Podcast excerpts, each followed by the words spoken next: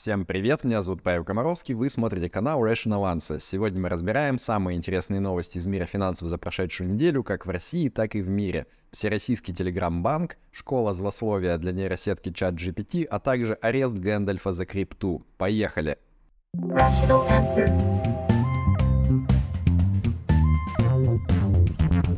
Rational Answer. Женя решил на QR МТС Банк, но оказалось, что есть нюанс. Э, в декабре МТС Банк объявил акцию на QR на миллион. Э, идея там была в том, что 1 миллион рублей приз получит клиент, который совершит наибольшее количество операций через QR-код. Ну и вот э, жил-добыл такой чувак по имени Женя, который решил, что это легкие бабки, и запулил 11 тысяч отдельных платежей по 10 рублей каждый на счет своего букмекера.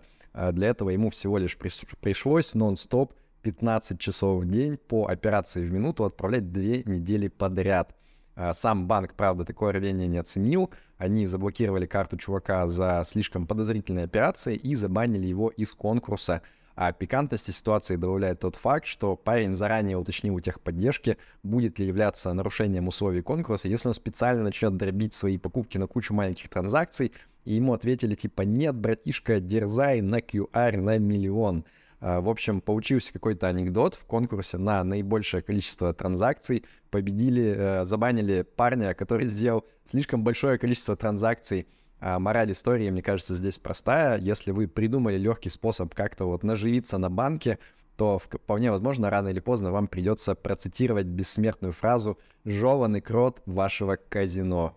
Rational answer. Лице платно носит ответный удар. Нет, это не ремейк чужого. С 2021 года в московском метро можно оплачивать э, лицом проезд. То есть, если привязать свою фотку в специальном приложении, то можно просто поглядеть в камере на турникете и спишется оплата автоматически. А также, возможно, вы сэкономите немного времени для товарища майора, если он захочет построить красивую карту э, ваших перемещений по городу. Раньше эта система называлась FacePay, а вот в текущих условиях, видимо, признали, что это слишком недружественное название, и DeepTrans объявил конкурс на, собственно, скрепный ребрендинг. А в результате теперь это все будет называться система биометрической оплаты, и рискну предположить, что созвучие СБО, СВО оно как бы призвано такой тонкой аллюзией подчеркнуть, а зачем кому-то может понадобиться э, использовать такой вот киберконтроль за перемещениями физических в буквальном смысле лиц. А, также подчеркну, что, к сожалению, объективно лучший вариант ребрендинга не победил. В Твиттере предлагали назвать эту систему «Единая биометрическая лицевая оплата», сокращенная ЕБ... Отсрочка от мобилизации для индивидуально предприимчивых. В Госдуму внесли проект об отсрочке э, мобилизации для ИП. Э, непонятно, правда, зачем этот закон нужен, ведь мы все знаем, что совершенно точно частичная мобилизация полностью завершена и точка. Э, как бы то ни было, если закон примут, то претендовать на освобождение смогут ИП, у которых в найме 5 э, сотрудников и больше, причем они должны работать в течение 6 месяцев до этого. Я тут прикинул для вас на коленке, учитывая то, что минимальная оплата труда в России это 16 200 рублей примерно, а ставка социальных отчислений сверх оклада примерно 30%, за 6 месяцев общая стоимость отсрочки от мобилизации составит около 630 тысяч рублей. Э, в общем, если закон примут, то ожидаю, что количество сотрудников УИП резко подрастет. Сбер идет в Крым. В пресс-службе Сбербанка заявили, что офисы Сбера появятся в Крыму уже в первой половине 2023 года, а мобильные банкоматы в специальных Сбер-газельках уже сейчас э, ездят по улицам Крыма. А раньше Сбербанк не хотел идти в Крым, потому что он боялся, что в будущем ему за это э, будут грозить санкции. А теперь все санкции уже есть в настоящем, поэтому бояться уже нечего. ВТБ, Всероссийский Телеграм-банк. Э, ВТБ запустил онлайн-банк прямо внутри мессенджера Telegram. Зачем это нужно? Ну, за тем, чтобы вот всякие недружественные эпы не могли забанить россиянам удобный мобильный доступ к их деньгам в санкционном банке. А, правда, ответочка пришла с неожиданной стороны. Уже дружественный э, Роскомнадзор признал Telegram иностранным мессенджером, а значит, через него нельзя никакие финансовые документы, информацию, личные данные и прочее пересылать. А, ВТБ уже заявили, что мы ничего типа через Telegram не пересылаем, это все происходит внутри банка, но тем не менее пока выглядит так, что их телегабанк с 1 марта будет не очень-то легальным в российском правовом поле. Нерукопожатной российской нефтью больше никто не пользуется инфа 100%. На прошлой неделе господин Барель заявил, что Евросоюз готов до конца 2023 года полностью отринуть зависимость от российских энергоресурсов и вообще больше не трогать эту вашу российскую нефть даже трехметровой палкой. А тем временем в прессе сообщают, что Сингапур внезапно начал покупать в два раза больше российской нефти. А, судя по всему, просто они в каждую цистерну после покупки а, добавляют по капелюхе какой-то другой жижи, и магическим образом нефть становится не российской, ее можно хоть куда потом дальше экспортировать. А вот Индия так вообще стала импортировать из России аж в 33 раза больше нефти, чем годом раньше. Ну и потом она ее перерабатывает и дальше продает э, бодрым ходом танкерами в США. В общем, довольно хитро придумано все эти потолки цен на нефть и демонстративные отказы от российской нефти. Они как бы вынуждают Россию продавать нефть менее разборчивым странам с большими скидками, а те, в свою очередь, немножко ее преобразовывают и обратно продают в более разборчивые страны обратно как капитализм. Rational answer. Бесконечность не предел, как говорил Баз Лайтьер. Правительство США 19 января достигло предельного размера госдолга, и для дальнейшего финансирования бюджетных расходов этот потолок нужно срочно поднимать, а республиканцы в Конгрессе, как обычно, делают вид, что они точно не позволят этого сделать.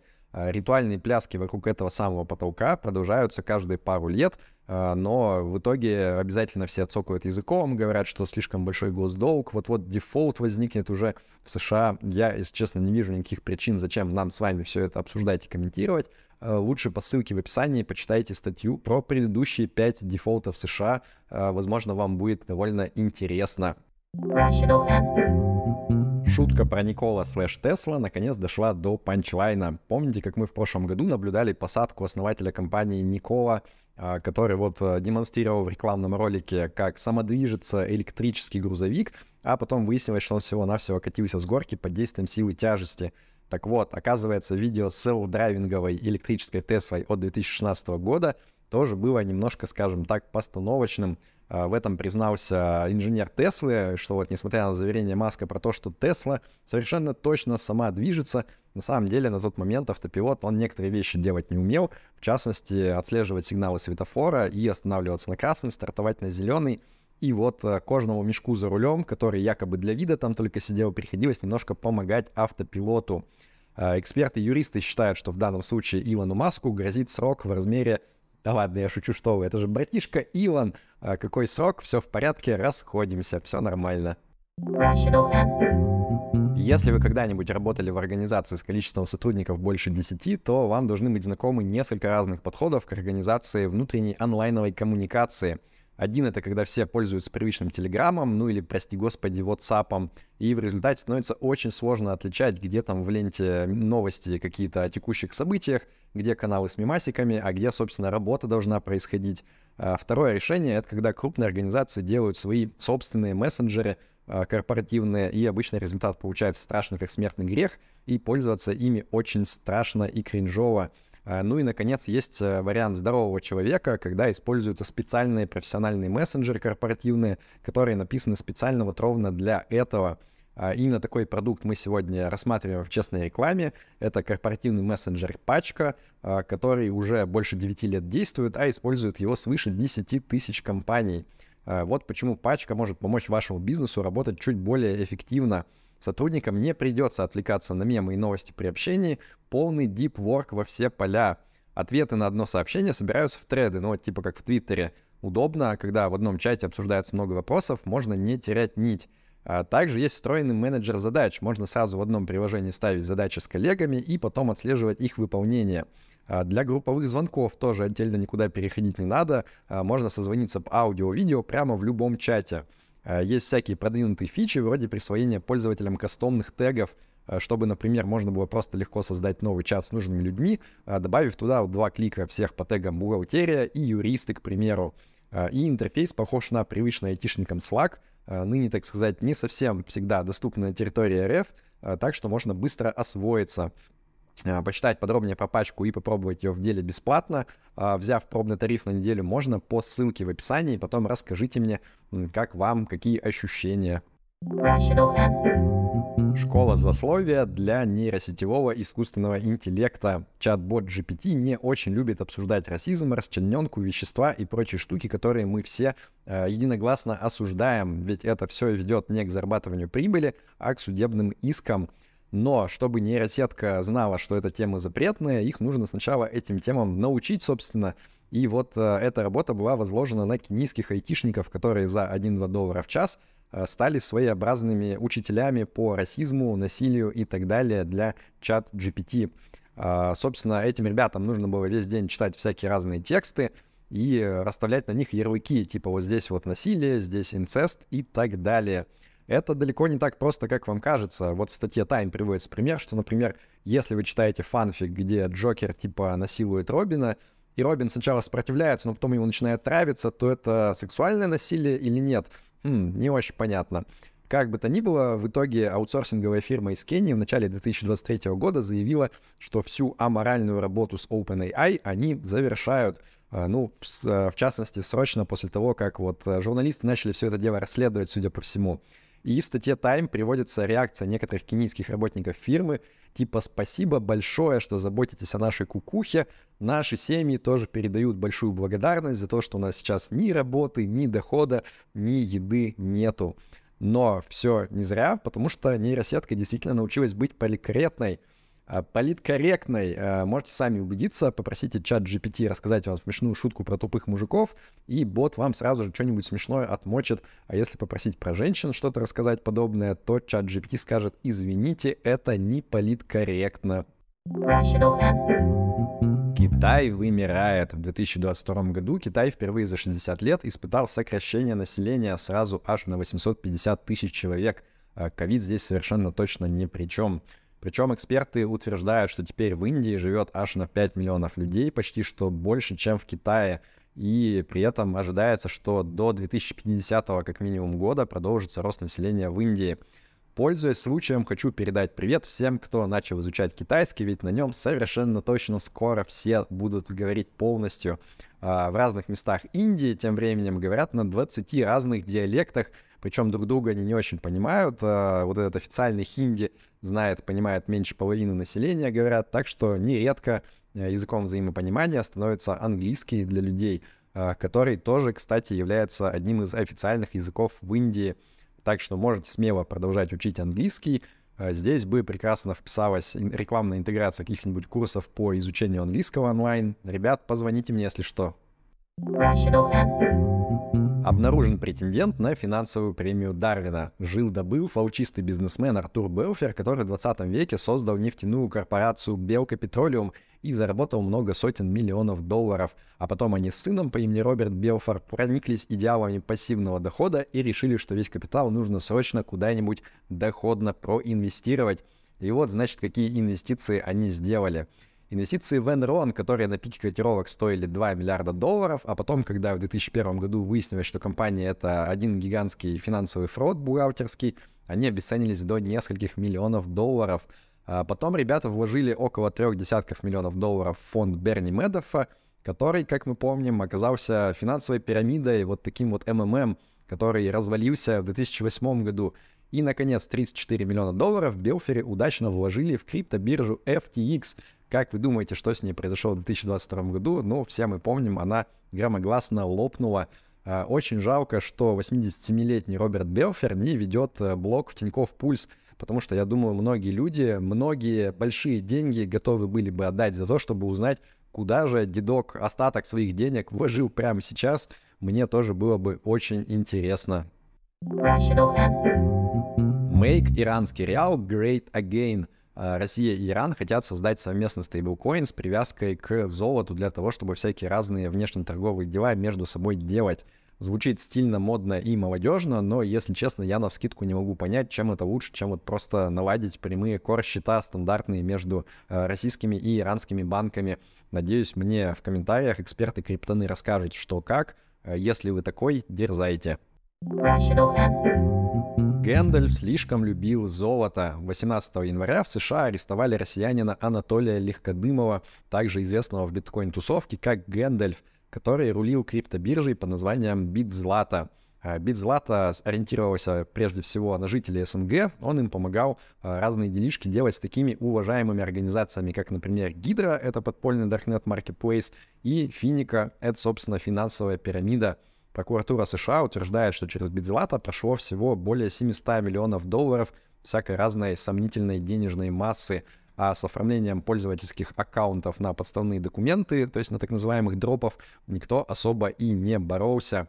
Интересно, что Легкодымову хватило смекалки постоянно проживать в Китае, но при этом он регулярно зачем-то приезжал потусить в США, а, ну и где его, собственно, взяли в итоге прям в Майами. Мораль здесь для всех криптоволшебников простая.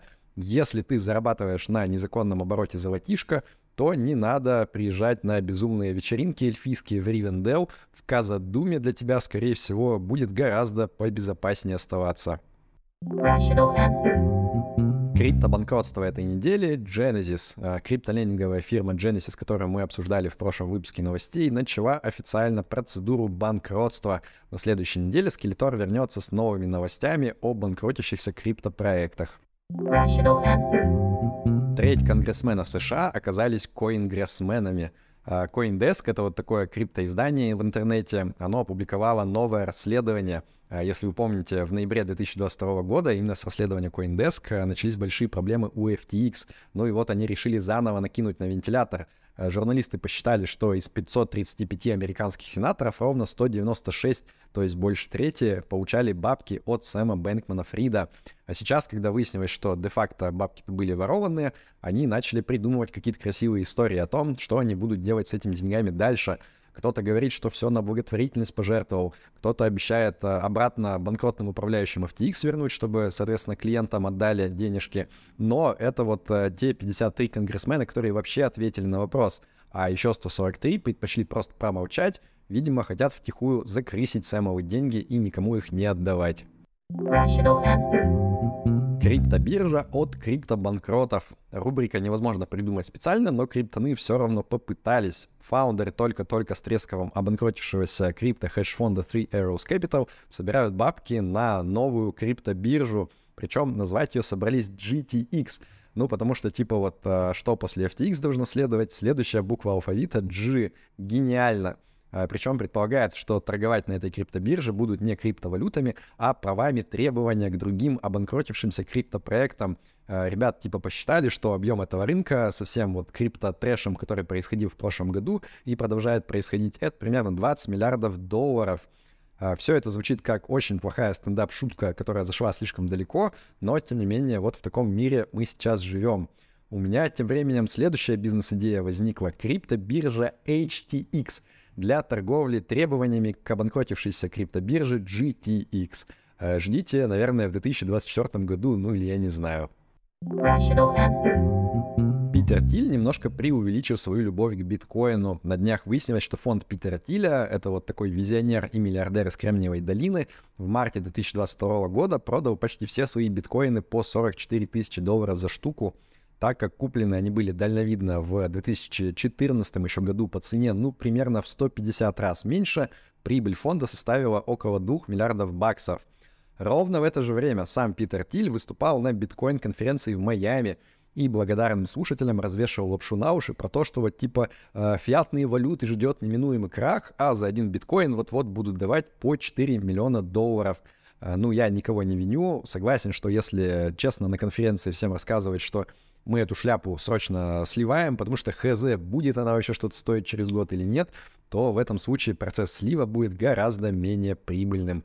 Так что снимаю шляпу перед Питером Тилем. На этом на сегодня все. Надеюсь, вам было интересно. Не забудьте по ссылке в комментарии посмотреть корпоративный мессенджер Пачка. Да пребудет с вами разум. Пока.